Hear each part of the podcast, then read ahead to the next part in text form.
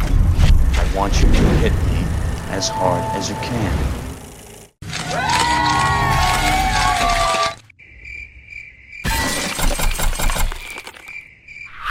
Some say that if he didn't make it in show business, he would have turned to the mafia.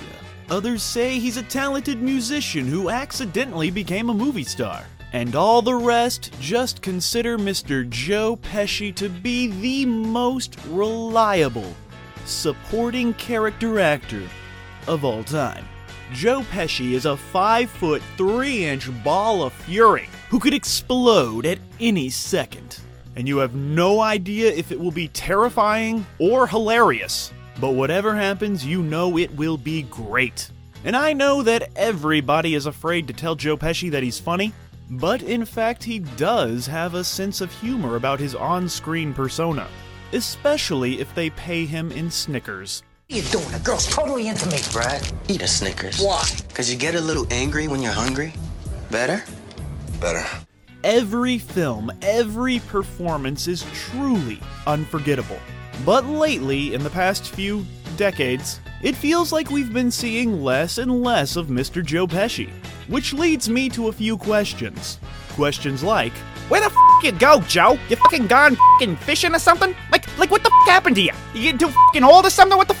Like, what the f*** happened to Joe Pesci? And we mean that in the most respectful way possible. What the f***?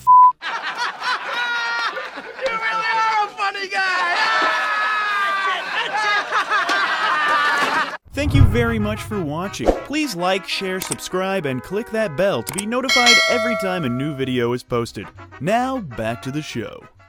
But to truly understand what the f*** happened to Joe Pesci, we must start at the beginning, and the beginning began when he was born, on his birthday. nineteen forty-three, New Jersey. He was a child actor, and by ten years old, Joe Pesci was a regular on the variety show Startime Kids.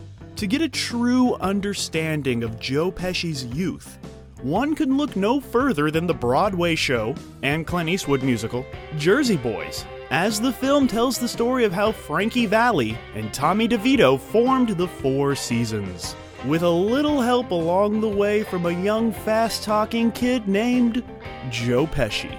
Yeah, this Joe Pesci. Tommy, the kid's a genius. You're gonna thank me for this. And don't forget, I discovered him.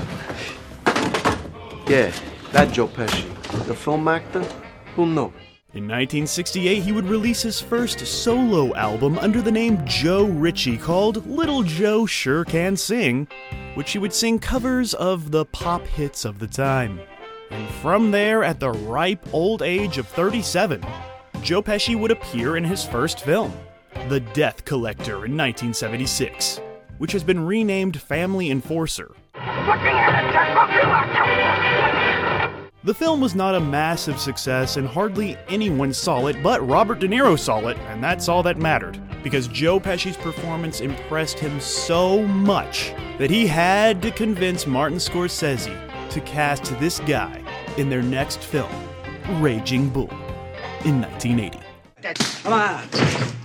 Uh, come Fuck on, around, girl. Come on. Hey, girl. Uh, I'm gonna smack you again. Throw it again. It's enough. Uh, So yeah, Joe Pesci's second film was Raging Bull, one of the greatest films of all time, alongside Robert De Niro giving one of the greatest performances of all time, and Joe Pesci's there holding his own. And this is one of those characters that only Joe Pesci could have done. Right? Right? Nothing going on? Nothing going on? And of course, Joe Pesci earned his first Academy Award nomination. And we all know Robert De Niro is one of those method actors, and when De Niro flings Joe Pesci through the door and proceeds to stomp on him, well, De Niro, he actually broke one of Joe Pesci's ribs. I don't know, Robert, why couldn't you just, uh, you know, act? Put your hands up. What the fuck is so hard about that? Hey, Joe, you don't understand. So Joe Pesci was in an amazing film, and what did he do next? Well, he followed it up with two mediocre films, I'm Dancing As Fast As I Can and Dear Mister Wonderful. The next year he would appear in Eureka. Then he would finally get to show the world his funny side, alongside Rodney Dangerfield, in the movie Easy Money, which opened first place at the box office. Then in the year nineteen eighty-four, we would see Joe Pesci re-team with Robert De Niro in another masterpiece of cinema, this one brought to you by Sergio Leone. It was the epic Once Upon a Time in America. And then he would take a stab at network T V by appearing in a short-lived N B C series called Half Nelson, which was canceled after nine episodes. Then there was the original Man on Fire, which Denzel and Tony Scott would remake, and he would appear in that Michael Jackson Moonwalker thing.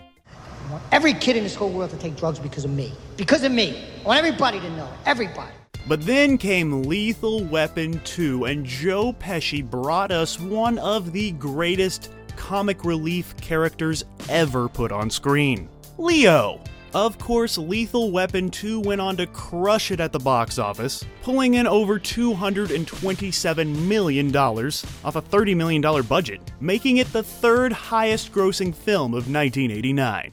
And you guys are supposed to take care of me! Shut up! And if nineteen eighty-nine was the year that made Joe Pesci a star, well, the year nineteen ninety made Joe Pesci a legend. First, he was in something called Betsy's Wedding, but then came Goodfellas, a film that to this day is still considered not just the greatest gangster film ever made, but one of the greatest films ever made of all time, ever in the history of all time. Joe Pesci said that a lot of the script came about while rehearsing the film, when the director, Martin Scorsese, would allow the actors to improvise. And that improv led to one of the most famous scenes in film history. Pesci, having grown up in New Jersey and being no stranger to working around real-life mobsters, was waiting on a table of real-life wise guys. And young Joe Pesci thought he would compliment one of them by telling him how funny he was. And this did not go over well with the made man. So that true life experience from Joe's past led to creating one of the finest moments of cinema ever. Get the fuck out of here, Tommy. You motherfucker, I almost had him. I almost had him. Goodfellas, of course, would be nominated for six Academy Awards, but only winning one. And that one went to Joe Pesci for his maniacal supporting turn as this crazy, crazy mobster. And of course, in true Joe Pesci fashion, when his name was announced, he walked up on that stage and gave one of the shortest Oscar acceptance speeches ever. Well, it's my privilege, thank you. Of course, Joe Pesci would finish off that year, nineteen ninety, very strong by changing it up a little bit.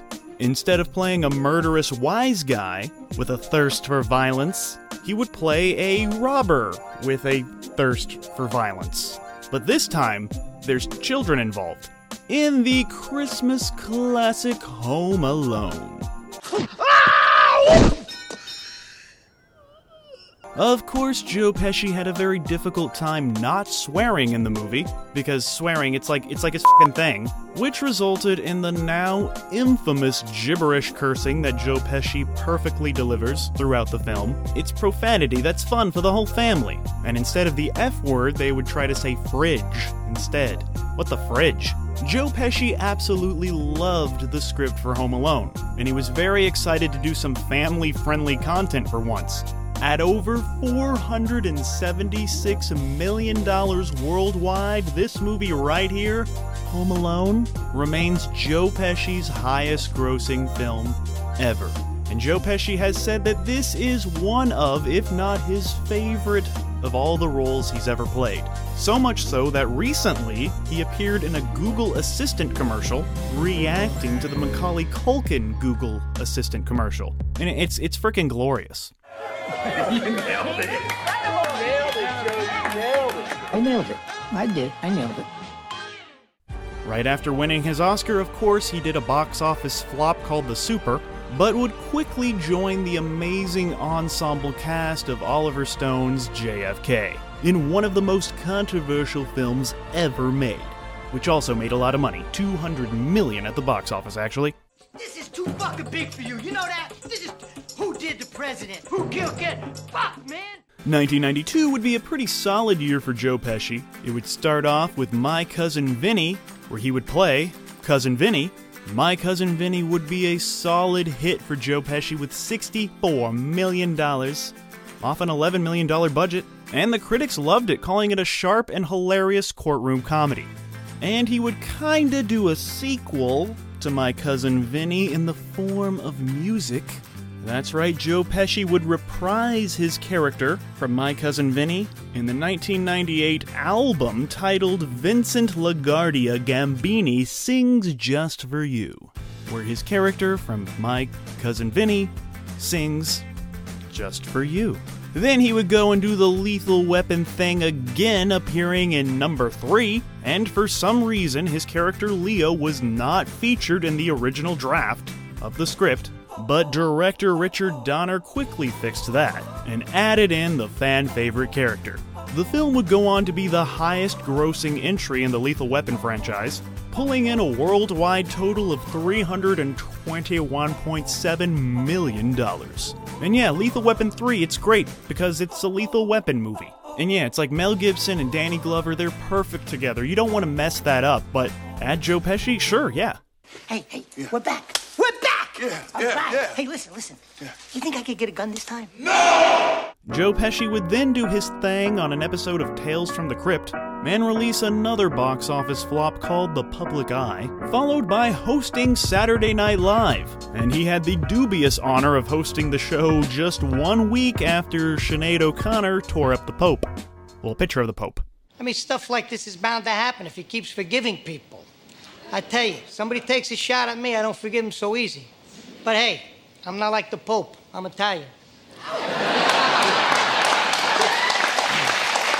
And then they just had to do a sequel to Home Alone. So they did.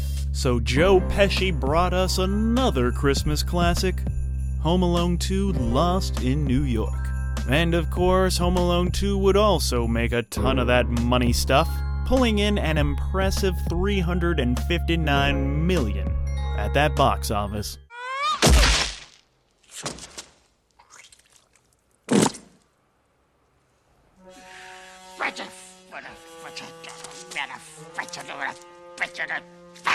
Then Pesci's old pal Robert De Niro would call him back for De Niro's directorial debut, A Bronx Tale.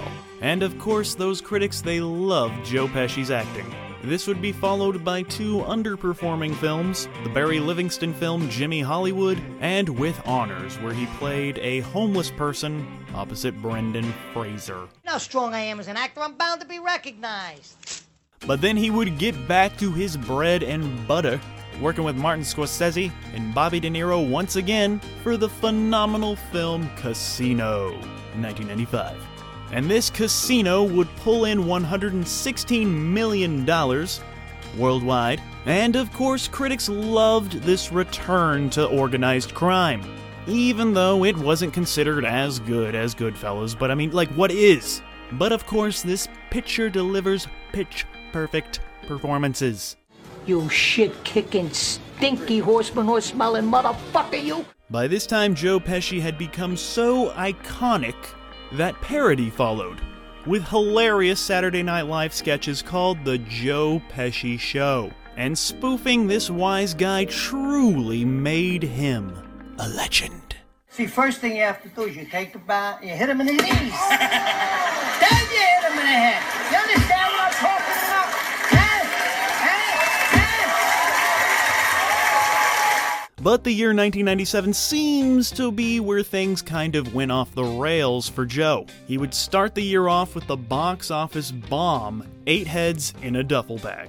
Entertainment Weekly gave this one an F. And Entertainment Weekly is right about everything, you guys.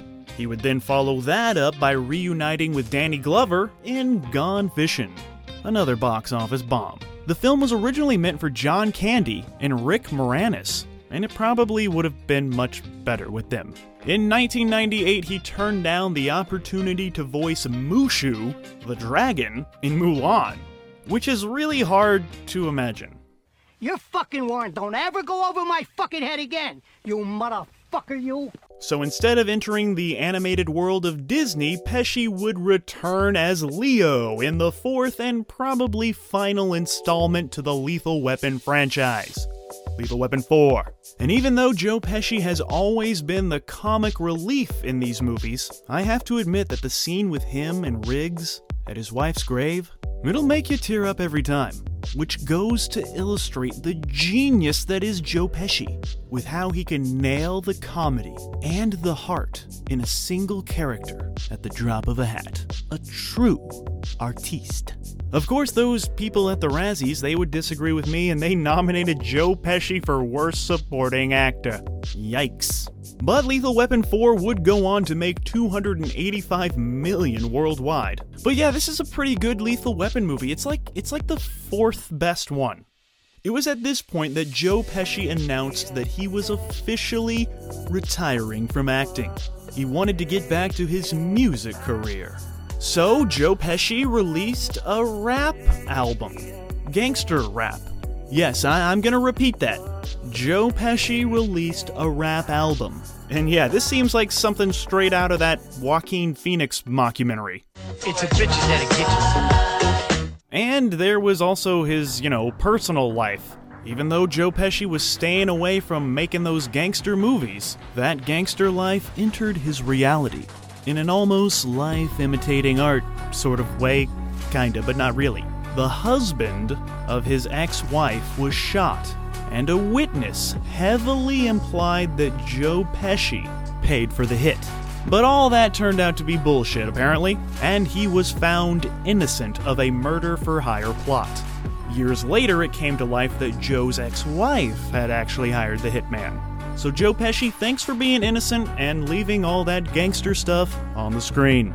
So yeah, he managed to stay away from the movie industry for a while. We went through a long, long Joe Pesci drought. But eventually, when your old pal comes a-calling, you agree to do a cameo. And that's what Joe Pesci did in two thousand six when he would return to the screen in the movie The Good Shepherd, directed by Robert De Niro.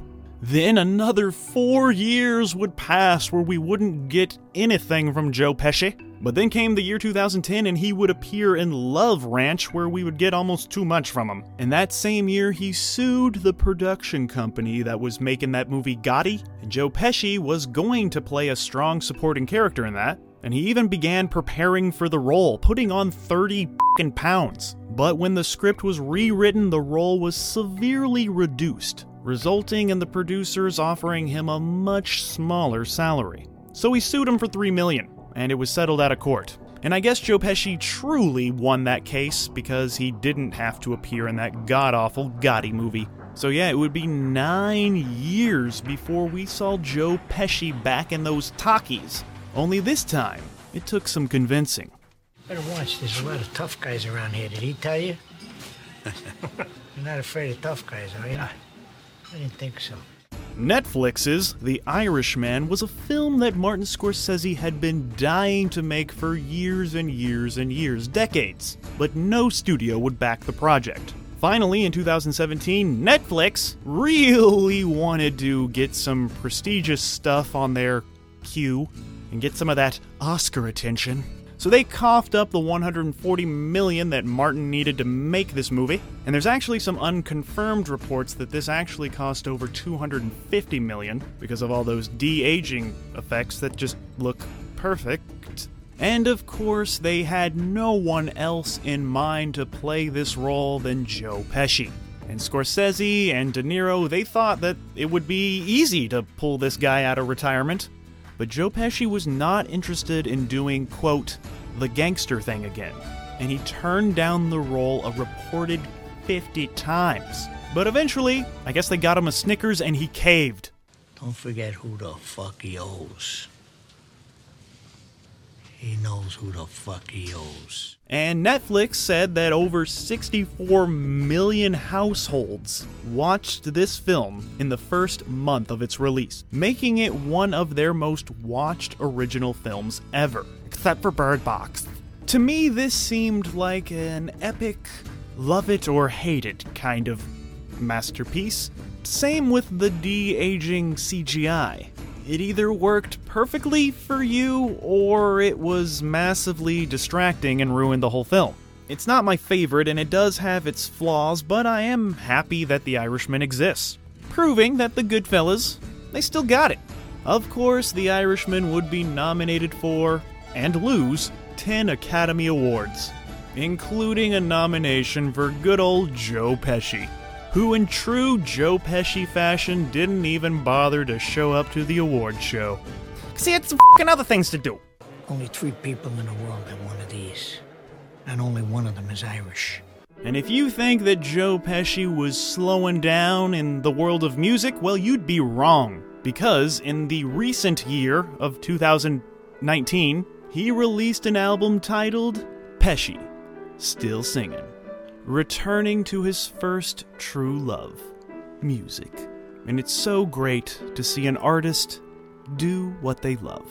And good old Joe's filmography may be a little short, but when a good chunk of your resume includes some of the greatest films ever made all time in the history of time ever in history, it's hard to find the motivation to keep going. I mean, the guy conquered Hollywood, like, right away, allowing him to just focus on the projects that he wants to do. Making good movies is kind of a curse, because I'm sure Joe Pesci was like, ah, f***, how am I gonna top Raging Bull and Goodfellas? Ah, f***, it's all downhill from here, f***. Or even f***ing Casino, f***! Hey, Gus, he tried to kill us. Hey, he embarrassed me, Gus. I don't know about you, but he made me cry. I don't feel much like a man, Gus. The Irishman was a great try, and I am so grateful that it was made. But, honestly, it wasn't exactly necessary for his legacy. And if he never, ever, ever appears in another single frame of film again, that's fine. He has given us plenty. So nobody should give a f*** about what the f*** happened to Joe Pesci. Oops.